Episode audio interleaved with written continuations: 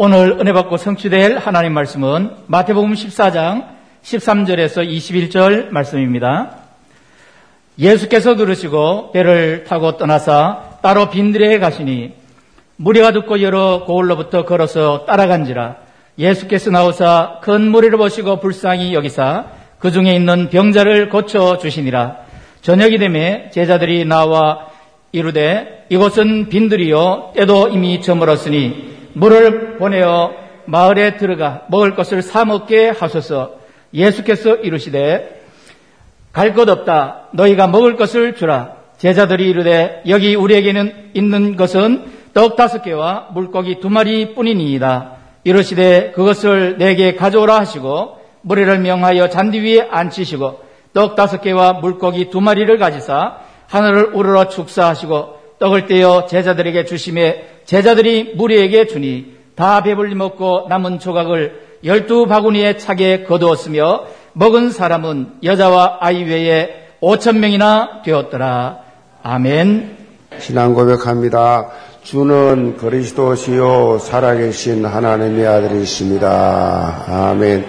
온라인 예배드리는 성도들 지금 어, 원리스홀, 비전홀 그리고 전 청이다 10층까지 다 찼습니다.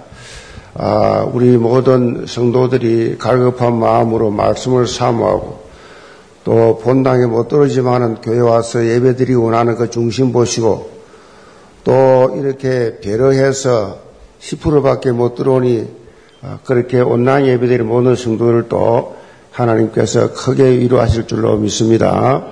우리 서로 다 인사합시다. 성도님의 문제 해결은 그리스도뿐입니다. 이거들의 말씀 가지고 답을 주는 인생이란 제목으로 말씀을 드립니다. 어, 어떤 그 불평, 불만이 많은 집사님이 있었어요. 불평, 불만, 평소 때 늘 불만이 많은 집사님인데 어떻게 하다 보니까 어, 이제 그 소록도로 가게 됐어요. 어, 이게 지인들하고 소록도로 가게 됐는데 소록도는 한센병 환자들이 있는 곳이잖아요.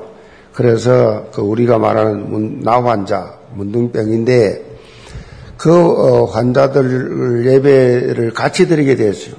예배를 드리게 됐는데 예배를 드리고 나서 이제 설교를 듣고 동성기도 하는데 동성 기도하는데 옆에 어떤 분이 기도하는데 막 기도하면서 막 땅을 치면서 뭐라 기도하냐니까 하나님 내가 이 은혜를 이 크고 놀란 은혜를 내가 어떻게 갚는데요? 충청도 사람인가 봐요.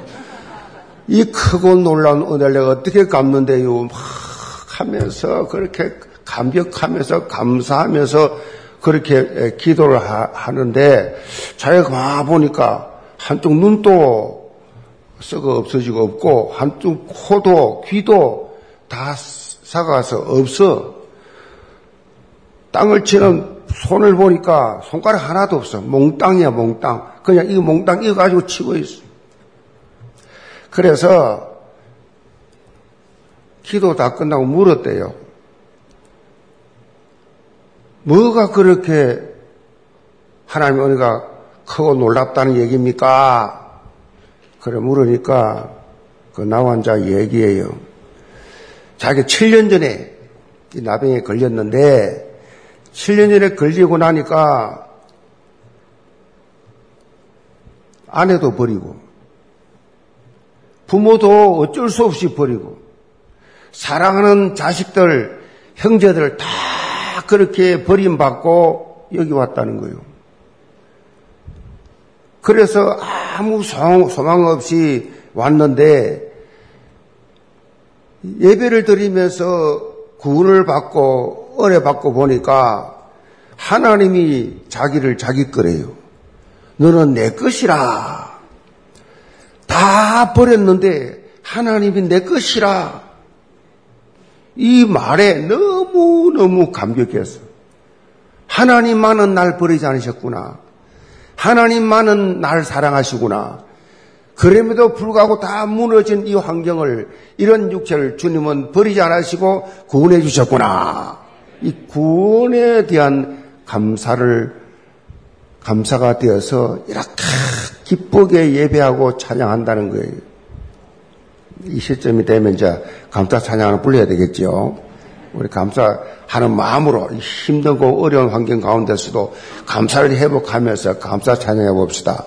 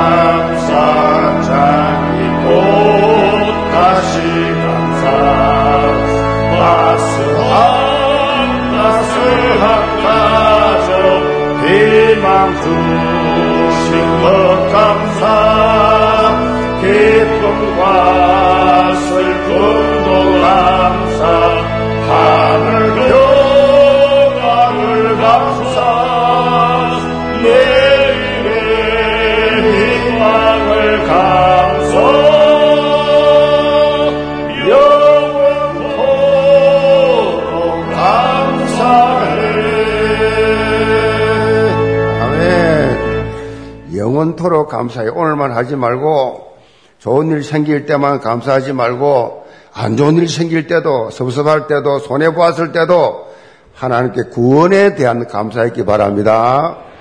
요즘 대표적인 이 가정 불화의 원인이 종교 때문이라 합니다. 종교 때문. 왜 그러냐?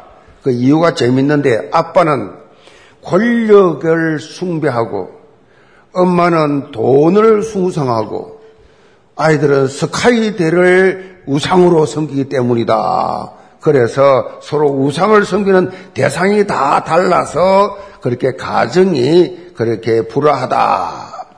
좀 공감 가는 내용이죠. 지금 세상은 모두 다 우상이지요. 자기 나름대로 하나님보다 더 사랑하고 더 아끼고 더 생각하고 더 바라보는 창세기 3장, 6장, 11장의 현장입니다. 자기중심. 뭐든지 자기중심. 물질중심. 세상에 어떻게 하든지 내 이름을 날리려고 하는 세상 성공중심. 여기 올인 집중하고 있어요. 그런데 그 결과가 뭐예요? 결과는 다 바벨탑이에요.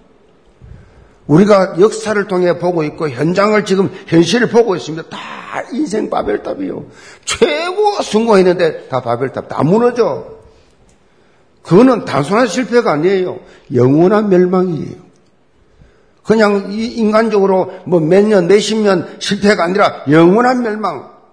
이어지는 처참한 상황. 이게 뭐요? 사단이 주는 열두 가지 전략이에요. 모든 사람들이 좋아하는 것. 이거 다 당합니다, 사람들이. 멸망길로 갈 수밖에 없는 운명에 처한 하나님 떠난 인간의 실상. 하나님 없이 살아가는 인간의 실상. 우리는 이렇게 해답 없는 현장에 오늘 제목처럼 답을 주는 삶을 살자. 모든 만나는 사람들에게 나와 가까운 사람들에게 인생의 답을 주자. 지난 주일까지 마태복음 13장을 통해서 예수님께서 천국된 제자로서 하나님의 나라를 어떻게 확장해 나갈 것인가 그 비밀을 이해하고 천국 축복을 이 땅에서 누리고 증거하는 말씀의 달인, 현장의 달인이 되어야 된다라고 말씀을 드렸습니다. 이어서 마태복음 14장에는 예수님의 사역에 놀라운 역사가 일어나니까 그야말로 이 소문이 뭐요? 유대 전역으로 확 확산되었어요. 뭐 이스라엘 땅이 좁으니까요. 소문이 확 확산되었어요. 당시에 이 유대를 다스리던 헤롯 왕에게까지 예수님의 소문이 다 들어갔어요. 당시 헤롯은 어려운 사람의 대명사라고 말하는 이 세례 요한을 그렇게 죽인 이후에 아주 불안했습니다. 늘 불안 속에 염려 속에 있었는데 예수님에 대한 소문이 들리니까 혹시 세례 요한이 다시 살아나서 이런 놀라운 역사를 일으킨 거 아닌가라고 생각했어요. 아, 이렇게 예수님의 소문이 확산되어 가는 가운데 오늘 본문에 보니까 너무나 우리가 잘 알려진 잘 아는 오병이어 이 기적에 대한 말씀 얘기 나옵니다. 아, 예수님께서 떡 다섯 개와 물고기 두 마리로 여자와 아이를 제외한 5천 명을 그렇게 먹이고 열두 광주를 남겼다. 이 오병이의 기적, 제가 성지순례 가서 보니까 오병이를 행한 그 자리에 오병이어 교회가 있어요. 이 모자이크로 오병이어를 딱 그림을 그려놓고, 그러니까 예수님이 행하신 오병이의 현장이다. 2000년 전에 있었던 거 지금도 그대로 기념하고 있어요.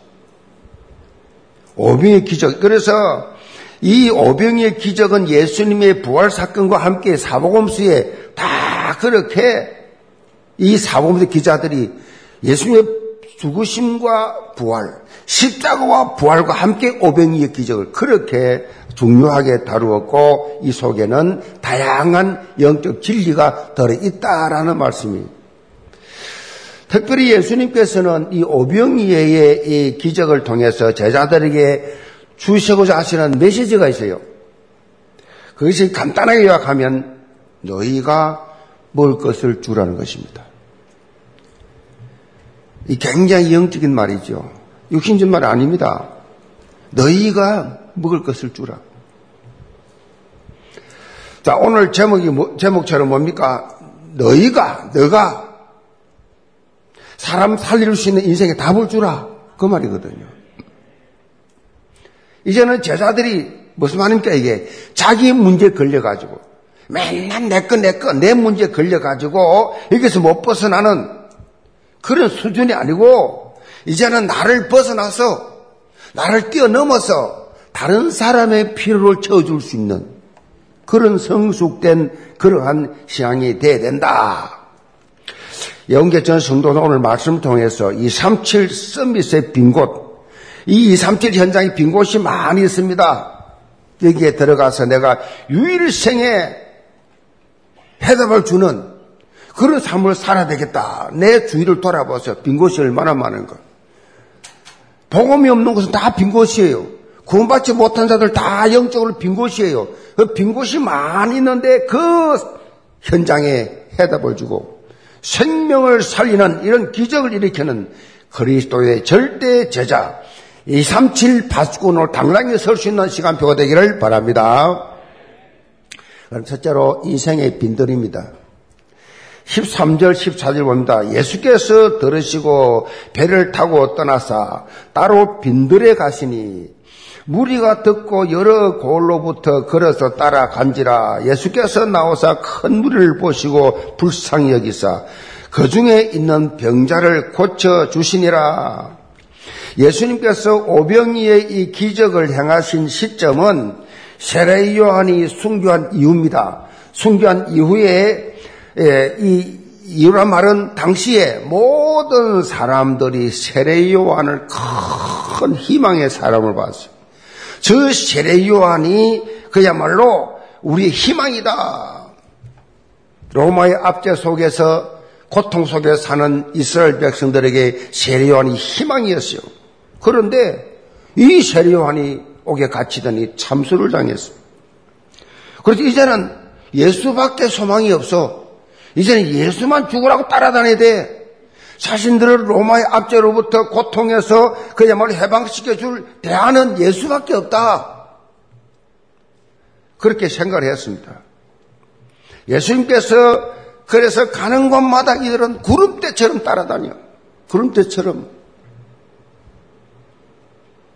옛날에는요, 1980년도에는 그때만 해도 사람들이 크게 바쁘지 않았어요. 그때 핸드폰도 없었고, 여의도 광장에 빌리그레한 목사님 왔을 때 저도 참석해서 부산에서 올라 참석했어요. 100만 명이 모였어요. 그 광장 없어졌어요. 안 모입니다, 이제는. 바빴어요. 자기 개인 일이 바빴어. 모이기를 피합니다. 짜증냅니다. 귀찮아합니다. 근데 그때만 해도 뭐 별 할 일이 없잖아요. 그러니까 막 예수님 못 가는 곳마다 그냥 미어 터졌어요. 구름대처럼. 예수님께서 언제나 기적을 향하고 집회하고 나면 그냥 따로 빈들에가 기도합니다. 따로 빈들에가 기도하러 갔는데 거기도 어떻게 알고 몰려왔어요. 예수님께서 빈들에 모인 큰 무리를 보시고 그랬어요. 큰 무리를 보시고 불쌍히 섰다 그래요. 여기서 불쌍이었다 이 말은 단순한 말로 하는 불쌍이란 뜻이 아니에요. 원에 보면 아주 깊은 속 창자가 끊어지는 고통. 그렇게 본 거예요.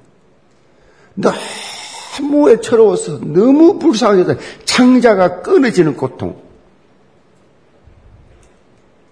뭐, 불, 아프리카에 그런 불쌍한 사람들 보면 아픔이 막 비참한 모습 보면 막 우리가 마음이 아프잖아요. 그냥 불쌍히 여긴다, 긍휼 그런 수준을 넘어서 안타깝다나 그보다 더한 창자가 끓어지는 고통. 그자 그, 그, 그렇게 그 당시의 무리들이 예수님 눈에는 그렇게 보였어요. 여기 불쌍히 여긴다 말을 다르게 표현하면 긍휼히 여긴다 이런 말할수 있는데 긍휼은요, 긍휼한 말은 하나님의 성품을 말합니다. 하나님의 성품, 하나님의 긍휼이 없었다면 우리는 이 자리에 있을 수 없어요. 하나님이 우리를 불쌍히 여길 정도가 아니고 긍휼히 여기지 않으시면 저인 저만한 우리가 여기 앉아 있을 수도 없어요. 에베소 2장 4절의 어제를 보면 이 사실을 강조합니다. 긍휼이 풍성하신 하나님이 우리를 사랑하신 그 큰 사랑을 인하여 허물로 죽은 우리를 그리스도와 함께 살리셨고 아멘. 예수 믿는 순간에 거듭난 거예요.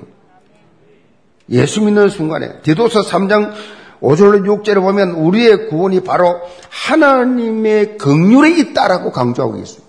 하나님의 우리를 불쌍히 여겨가지고 이런 하나님의 긍휼이 가장 극적으로 나타난 사건이 바로 이 땅에 오신 성육신이에요. 하나님이 우리를 사랑해서 하나님이 육신의 옷을 입고 사람의 옷을 입고 이 땅에 오셨다. 이거 어마어마한 기적이에요. 그리고 십자가와 부활이에요. 이것이 하나님이 우리를 긍휼히 는 큰 모습이요.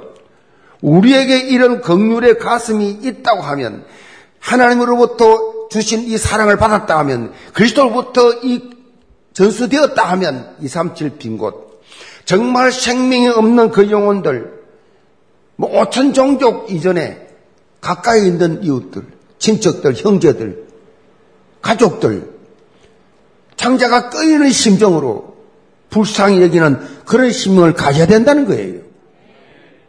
본문에 보면 예수님께서 이 긍휼의 가슴을 가지시고 큰 무리 중 병든 자들을 치유해 주셨다. 치유하다 보니까 어느덧 저녁이 됐어요. 날이 저물어지니까 제자들이 저녁 걱정을 했습니다. 저녁 시간 됐는데 어떻게 하지 많은 사람들을 나름대로 모여서 어느 날 결과가 뭐냐 각자 알아서 사먹게 하자.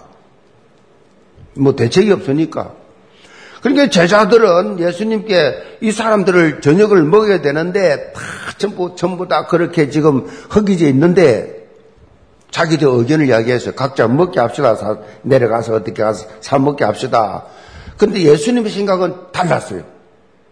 16절입니다. 예수께서 이르시되 갈 것 없다. 너희가 먹을 것을 주라.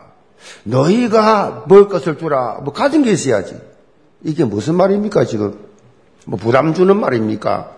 예수님의 이 말씀이 어떤 의미가 담겨져 있어요? 예수님은 제자들에게 지금 눈앞에 닥친 문제, 이걸 해결해 주시겠다는 얘기예요, 지금.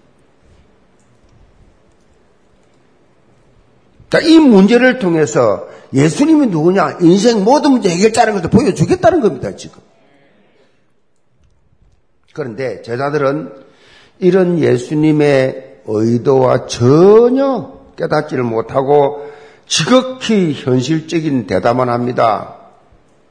너희가 먹을 주라. 그러니까 여기 우리에게 있는 것, 물고기 다섯 개, 떡 다섯 개, 물고기 두 마리밖에 없습니다. 이 무슨 말입니까?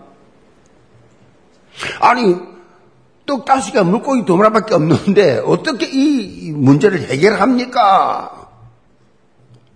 무슨 말입니까? 너희가 해결해라. 그러니까 못합니다. 절대 불가능합니다. 불가능하지요. 근데 예수님 뭐라 그래요?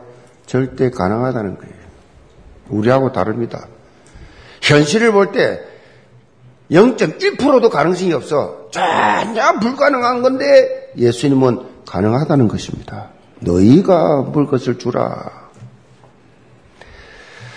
자, 영적으로 깊이 생각하면 너희가 내가 가진 극률의 마음을 가지고 그들을 살리라는 것이에요. 그들을 살리라. 자, 예수님이 보는 시각이 뭐요? 예수님이 보는 시각하고 제자들이 보는 시각 엄청난 차이지요. 땅의 것, 하늘의 것, 육의 것, 영원한 것 완전히 틀리죠. 우리에게 정말 중요한 것이 뭐냐? 우리의 정말 중요한 거. 여러분 지금 당장 돈이 필요하고 건강이 필요하고 여러 가지 뭐 필요한 게 많겠지만 여러분 지금 우리에게 정말 중요한 건 인생의 빈들, 현장의 빈들을 보는 눈입니다. 이 눈, 눈. 자, 그들을 살리려고 하는 영적 자세입니다. 영적 자세. 지금 현장은 사탄이 쳐놓은 12가지 전략의 사람들이 벗어나지 못하고, 못하고 다 잡혔죠. 대통령 이하, 모든 재벌들, 모든 학자들, 모든 사람들이 다, 저도 다, 여기 다 잡혀 있어요. 무슨 말입니까? 다른 거, 틀린 거, 이거 잡고 있어요, 지금 다. 다른 거 틀린 거 잡고 있다니까요. 얼마나 불쌍합니까? 그것이 단순하고 생을 걷고 생을 거요. 돈이 없어가지고 권력을 가지려 합니까? 돈, 죽을 때까지 돈이 있어. 권력을 가져야 돼. 권력 그게 답이 있습니까? 그게 행복이 있습니까? 처참하게 결말난 줄 보면서 또 따라가. 이걸 뭐라 그럽니까? 우리가 볼 때 이걸 영적 문제라 그럽니다. 영적 문제. 돈이면 다야, 권력이면 다야, 이 땅에 있다 없어 이렇게 여기에 생을 거는 이 여기에 미쳐있는 사람들, 아, 이게 영적 문제구나. 진단할 수 있어야 돼요. 같이 미치지 말고, 같이 부러워하지 말고. 육신의 질병은요, 의사가 치료하면 돼요. 그런데 영적인 이 병, 이 마음의 병, 정신적인 병, 이거는요, 해결 못 해요. 병원 가도 해결 안 된다니까. 알지도 못해요, 의사가. 이거는 사단이 주는 병이기 때문에 방법이 없어요, 이 땅에서. 사단이, 사단이 뭐예요, 사단이? 영적 존재를, 영적인 존재가 주는 이 문제이기 때문에 육체를, 육체를 가진 간에 답을 못 찾아요. 해결 안 돼요. 올해 102세인 김형석 연세대 철학과 명예교수. 여러분 잘 아시잖아요. 이분 크리스찬이잖아요.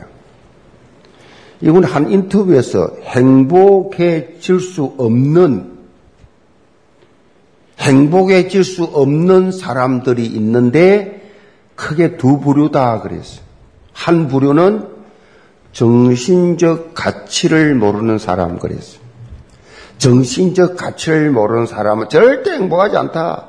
왜냐하면 물질적 가치로만 사니까 돈과 권력, 명예욕에 목말라 있으니까 계속 배가 고프기 때문에 항상 이런 사람들은 허기진처로 살고 있어요. 행복을 지을 수 없지요. 행복할래야 행복할 수 없습니다. 두 번째, 어떤 사람이냐? 절대 행복할 수 없는 사람. 이기주의자. 그렇게 말했어요. 이기주의자. 다들 자신을 챙깁니다. 오직 내 거, 내 가족, 내 거, 자기 이익을 챙깁니다. 내 거, 내 거. 그래야 행복해질 줄 아는데, 행복과 이기주의는 공존할 수가 없습니다. 백세를 살아보니 이것이 보이더라 그랬어요. 제가 이 인터뷰 내용을 보면서 우리가 구체적으로 표현하고 있는 이 뭐요? 창세기 3장, 6장, 11장이잖아요. 영적 문제를 다르게 표현했을 뿐이에요, 이 사람. 지성인답게. 현실적으로 알아들을 수 있도록 말했지. 우리가 말하는 창세기 3장, 11장 못 알아들어요, 사람들이. 이분은 알아들을 수 있는 현실적인 말을 그렇게 한 거예요.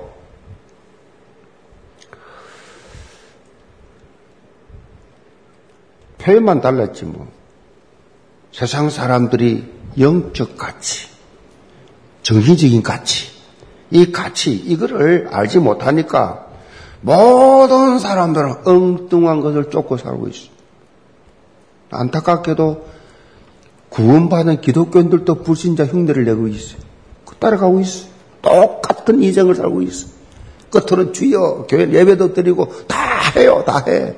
근데 실제로 들어가면 월요일부터 토요일까지 모든 사상, 생각, 삶 내용을 보면 똑같아. 그러니까 뭐요? 행복하지 않죠. 구원받아 놓고도 불행하지요. 속고 살지요. 사단이 그렇게 만듭니다. 그렇게 살도록. 똑똑할수록, 많이 가질수록 더 그렇게 살도록. 계속해서 불만, 만족이 없도록. 만족 없습니다.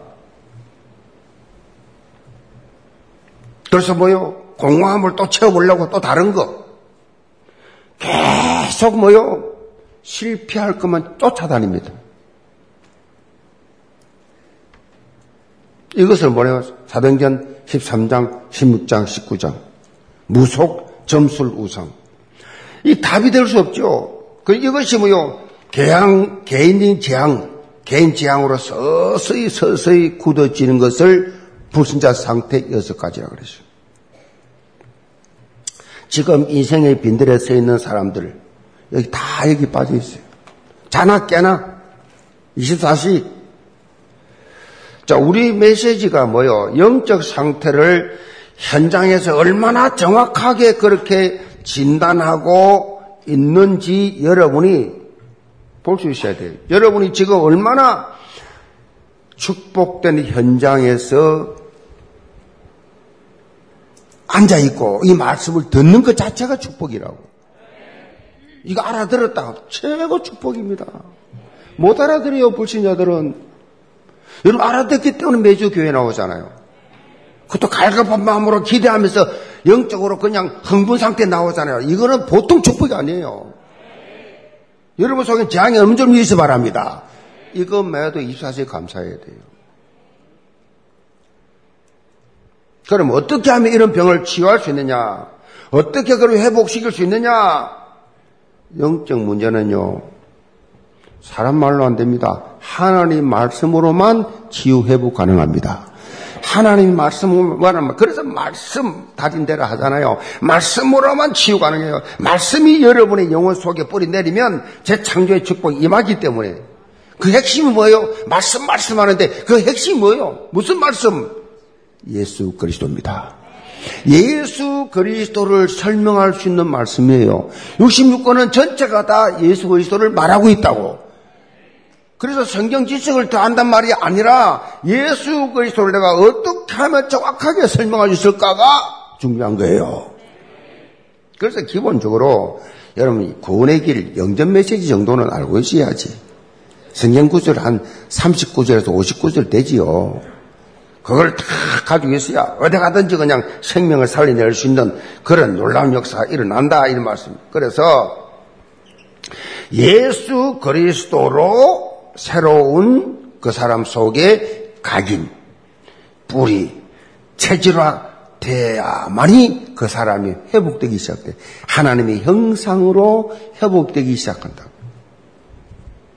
그거 하기 위해서 교회가 존재하고, 이거 하기 위해서 전도회가 존재하고, 이거 하기 위해서 각 직분이 존재하고, 아멘? 이거 하기 위해서예요. 이거, 이 사명을 놓치는 순간에 딴짓 하는 거예요. 시간, 인생 다 허비하는 겁니다.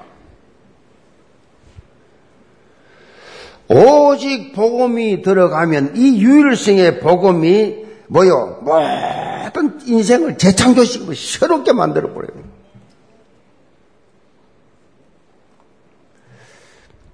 이거 모르니까 신방 피하고 전화 안 받고 이거 모르요. 그런 사람 보고 기분 나빠하지 마세요. 신방 갈때 거부한다. 바빠 오지 마세요. 무시하는 것 같지요? 전화 근데 전화 아 나 바빠서 못 받아요. 기분 나쁘지요? 아닙니다. 그게 영적으로 바라보시 바랍니다. 천지를 모르고 지금 나를 안 만나려고 그러구나. 내 전화를 안 받아구나. 천 저렇게 지금 죽은 얼마나 시달리면 얼마나 사단이 방해를 했으면 우리 교육자들 보고서 보니까 신방 거부가 많아요. 또 코로나 때문에 그럴 수도 있지만은 그걸 그럴수록 내가 보면서 주여 힘을 주시옵소서. 자기를 미워하고 자기를 배척한다고 같이 상처받습니까? 같이 미워하고 같이 원수했습니까? 똑같은 사람이에요. 그 불신자 이거. 강자는요. 약자가 무슨 말하면 그거 상처 안 받습니다. 그래 말이야. 불쌍히 여기고 사랑하고 더 가까이 하고 더 위로하고 격려하고 어, 더 이해하고 아멘. 그렇게 되는 거죠. 그렇게 돼야지. 이걸 뭐래요? 오직 유일성 재창조. 이 축복, 이 축복, 이 임합니다. 이런 사람에게. 영계 모든 성도들 인생의 빈들에서 유리 방하고 있는 이 영혼들에게 영원한 해답. 한번 만났다 그러면 영원한 해답을 주는 237 치유 서밋으로 서시기를 주님으로 축복합니다. 자, 두 번째로 빈들의 기적입니다. 본문 이 18절 이후에 보면 예수님께서 제자들에게 오병이를 가지고 오라 하신 후에 축사하시고 떡을 떼어 제자 나누어 줍니다. 자, 나눠줘라. 그리고 그 무리들 다 나눠줍니다. 제자들이. 제자들은 예수님 말씀하신 대로 순종하고 떡을 떼어 나눠주는데 이게 웬일입니까? 떡을 떼어 나눠주는데 이상하게 떡이 없어지질 않아. 이 제자들이 생각할 때는 어떻게 이떡 다섯 개 물고 두 마리 가지고 이 만사 먹을 수 있냐? 어심반 기대반 속에 예수님 시기니까 하는데 시킨 대로 하다 보니까 의심이 사라지고 나누어 줘도 떼어 줘, 떼어 줘, 떼어 줘도 끝이 없이 나와요. 장정만 5천이니까 노인들, 어린 아이들, 아주머니들 포함하면 2만 명 정도 된다 그래. 그 정도 아니까 다 먹고 배불려 먹고 열두 바구니가 남았더라. 열두 바구니 다 채우라. 다 그것도 남은 거 다 그것도 예수님 직접 다 거더라. 자, 예수님은 우리의 삶을 어떻게 하시느냐? 이 예수를 제대로 믿으면요. 잔물이 굴리지 말고 그냥 그냥 영적으로 인도받고 믿으면요. 어떤 삶이 되느냐? 영육 간에 풍성하게 살게 하죠. 욕심 내지 마세요. 영육은 욕심 내니까 안 되는 거예요. 풍성하게 살게 하신다고.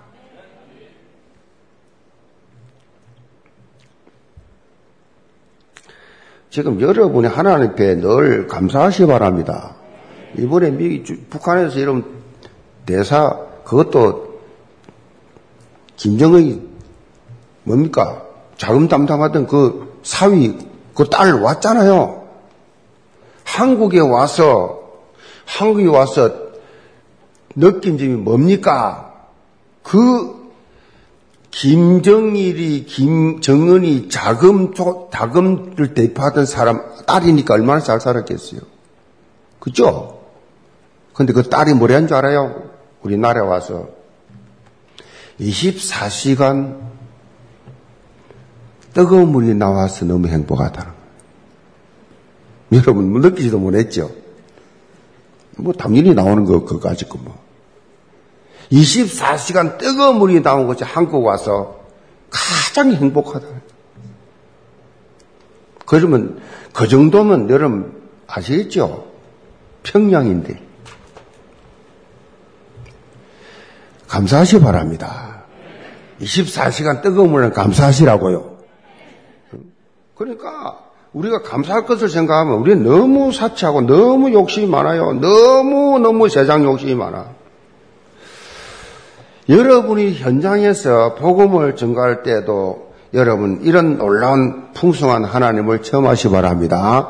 풍성한 정말 내가 복음을 전하면 이걸 전하는 데 있어서 자세가요. 내가 이거, 이거 내가 받아줄까? 안, 안, 안 받지 않을까? 또 괜히 또 나 창피당할까? 면박만 당할 거 아닐까?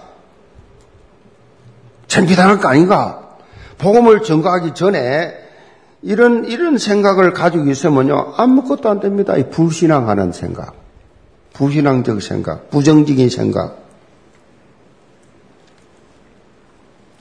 이건 사단에게 속는 거예요. 뭐 시험 들었다, 힘 빠졌다, 낙심했다. 사단에게 폭 썩은 거예요. 완전히 속은 겁니다. 사단이 그렇게 하고 있어요. 여러분들이 소유하고 있는 복음을 너무 과소평가하고 있어요. 여러분들은 너무 오리지널 복음을 너무 많이 들어가지고 이것이 얼마나 어마어마한 영적 양약인지 몰라요. 하도 많이 들어가지고. 그러나 이 현장에 지금 갈급한 영혼들은요, 여러분이 노는 입에 지나가는 말 한마디 딱 던진 게 인생이 답이 된다니까요.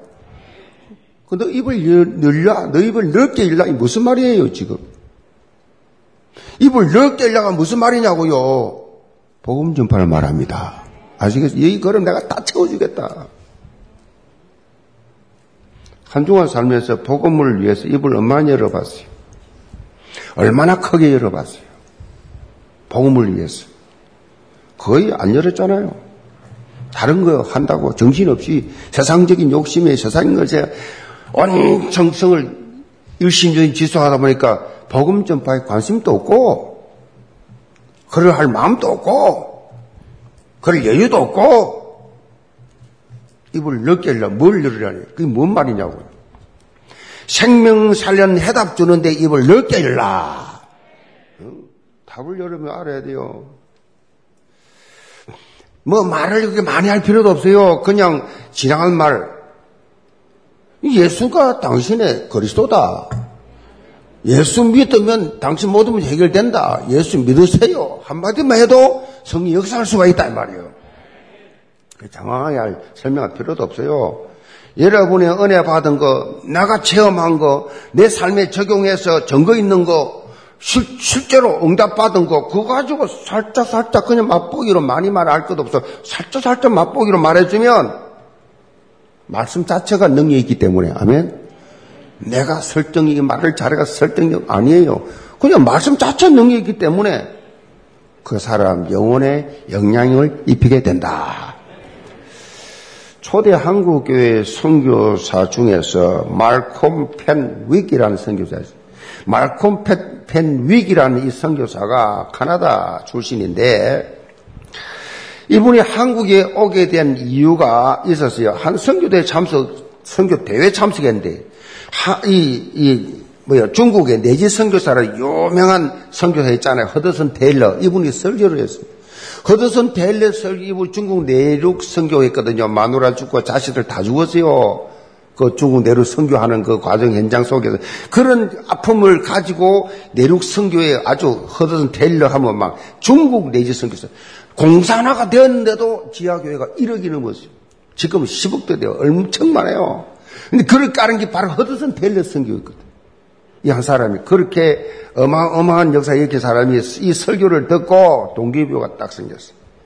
나도 선교사 가야지. 그런데 정식으로 신학교로 정식으로 신학 교육도 안 받았지 성교 무슨 교육도 안 받았기 때문에 내가 어떻게 가나 주저주저하고 계시. 그때에 인도 선교사였던 웰트란 분, 잘 아는 분이죠. 그러니까 이분이 이런 말을 했어요. 주저주저 하니까 사막에서 죽어가는 사람의 예를 한번 들어보자. 사막에서 물이 없어가 목말라서 죽어가는 사람, 그 사람에게 중요한 것이 뭐냐? 좋은 그릇으로 물을 떠주면 좋겠지만, 행편없는 그릇이라도 물을, 정수를 떠주면 기쁘게 먹지 않겠냐? 중요한 것은 그릇이 아니라 그 속에 담겨져 있는 생수입니다. 그랬어요. 이 말을 들은 이 말콤 페닉이 결단했습니다. 한국에 왔어. 한국의 선교사로 평신도죠. 그러니까 와가지고 교회를 250개 개척했어요. 교회를 250개 세우고 어, 성경 번역 그리고 찬송가 간행 문서 성교에 대해서 크게 공헌을 하고 만주와 시브리아까지 복음을 증거하는 선교사가 되었어요. 성도 여러분, 여러분의 모습, 여러분 환경, 여러분 행편 이, 이 모든 것들이 복음 전파의 걸림돌이 될 수 없다는 얘기예요. 현장에 갈급한 영혼들은 여러분의 외적인 모습을 보는 것이 아니에요. 여러분이 가지고 있는 영적 생수인 복음을 통해서 인생의 답을 얻기를. 뭐. 답이 없으니까요. 여러분 속에 있는 이 복음이 너무 소중한 것이고 그 복음 자체가 능이 있는 것이라고. 거기에 생명이 있기 때문에 여러분은 그냥 전하기만 하면 돼요. 그러면 살아나게 되어 있어요. 영계 모든 성도들 이번 주 설명절입니다. 자, 설명절 기간 동안에 복음의 능력을 시공간을 초월해서 응답하시는 이 놀라운 어, 능력을 체험하는 한 주간 되기를 주며 축복합니다. 결론입니다. 어느 화가가 무서운 풍랑을 만나 배 한 척을 그렸어요. 이 화가가 무서 풍랑이 막 배를 삼킬 듯이 그렇게 어, 파도가 치는데 배가 그냥 풍랑 금방이라도 그냥 바다에 잠길 것 같은 그런 그림이에요. 그 사람들이 다 타고 있어요. 그런데 이상한 거는 그 배에, 배에 탄 사람들이 그 배에 질려가지고 두름에 질려 있는 모습이 아니라 그런 상황 속인데도 얼굴이 편안해. 행복해. 왜 저럴까? 자세히 그림을 보니까 그 배의 키를 잡은 선장이 예수님이라.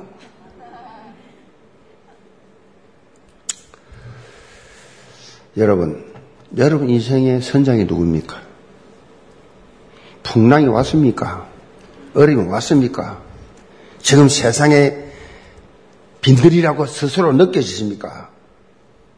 모든 환경, 행편, 문제 바라보는 그 눈, 오직 예수 그리스도 바라보시 바랍니다. 그리스도를 바라보세요. 우리 인생의 핸들을 붙잡고 계시는 예수 그리스도 놓치면 안 된단 말이에요. 그 예수 그리스도를 꽉 잡아야 돼요. 히브리 12장 2절에 보면 믿음의 주요 또 온전케 하신 예수를 바라보자. 예수만 바라보세요. 다른 데 집중하지 마시고 예수를 바라보자. 히브리 13장 8절에 그 이유를 밝히고 있는데 예수 그리스도는 뭐요? 어제나 오늘이나 영원토록 동일하시기 때문에 동일하시기 때문에 문제와 사건, 환경 상관없이 영원하신 예수 그리스도가 우리 여러분 인생의 모든 문제를 완벽하게 해결해 주실 분이 아니라 해결해 주신 분이라고. 이미 다 끝냈어요. 안 끝났는데요. 끝냈어요. 여러분이 끝, 안 끝났다고 생각하니까 여러분이 믿음이 없는 거예요. 다 끝냈습니다. 모든 문제 해결자 다 해결했어요. 우리는 현재 완료예요. 불신앙하지 마시기 바랍니다. 환경, 사건, 현장 바라보고 사람 바라보고 그 시험도고 낙심하고 넘어지고 자빠지고 사단 속임도 속지 말란 말이에요. 늘 그리스도 안에서 360을 항상 기뻐라. 아멘.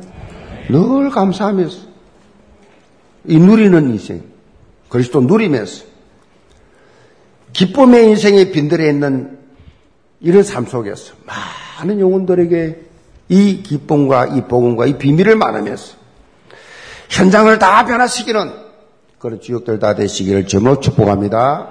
기도합시다. 아버지 하나님, 우리 영계 모든 성도들 나를 넘어서 모든 만나는 저 빈 곳에 답을 주는 삶을 살게 하여 주옵소서. 참으로 우리 영적으로 바라볼 때 많은 틀린 것이 있고 다른 것이 많이 있는데 모든 사람들은 물질의 세상 출세에 목말라고 있습니다. 가지도 가지도 가져도 더 가지고 싶은 그것이 세상적인 것이고 육신적인 것인데 거기에 속지 말고 영원히 목마르지 아니하는 생수인 그리스도 안에 모든 비밀을 날마다 체험케 하여 주옵소서. 우리 인생의 주인을 돈으로 세상 것으로 만들지 말고 내 인생의 주인은 오직 예수 그리스도 그분만 바라보는 그래서 주시는 축복을 마음껏 누리고 사는 영계 모든 가족들 다 되게 하여 주옵소서 예수 선 받들어 기도합나이다. 아멘.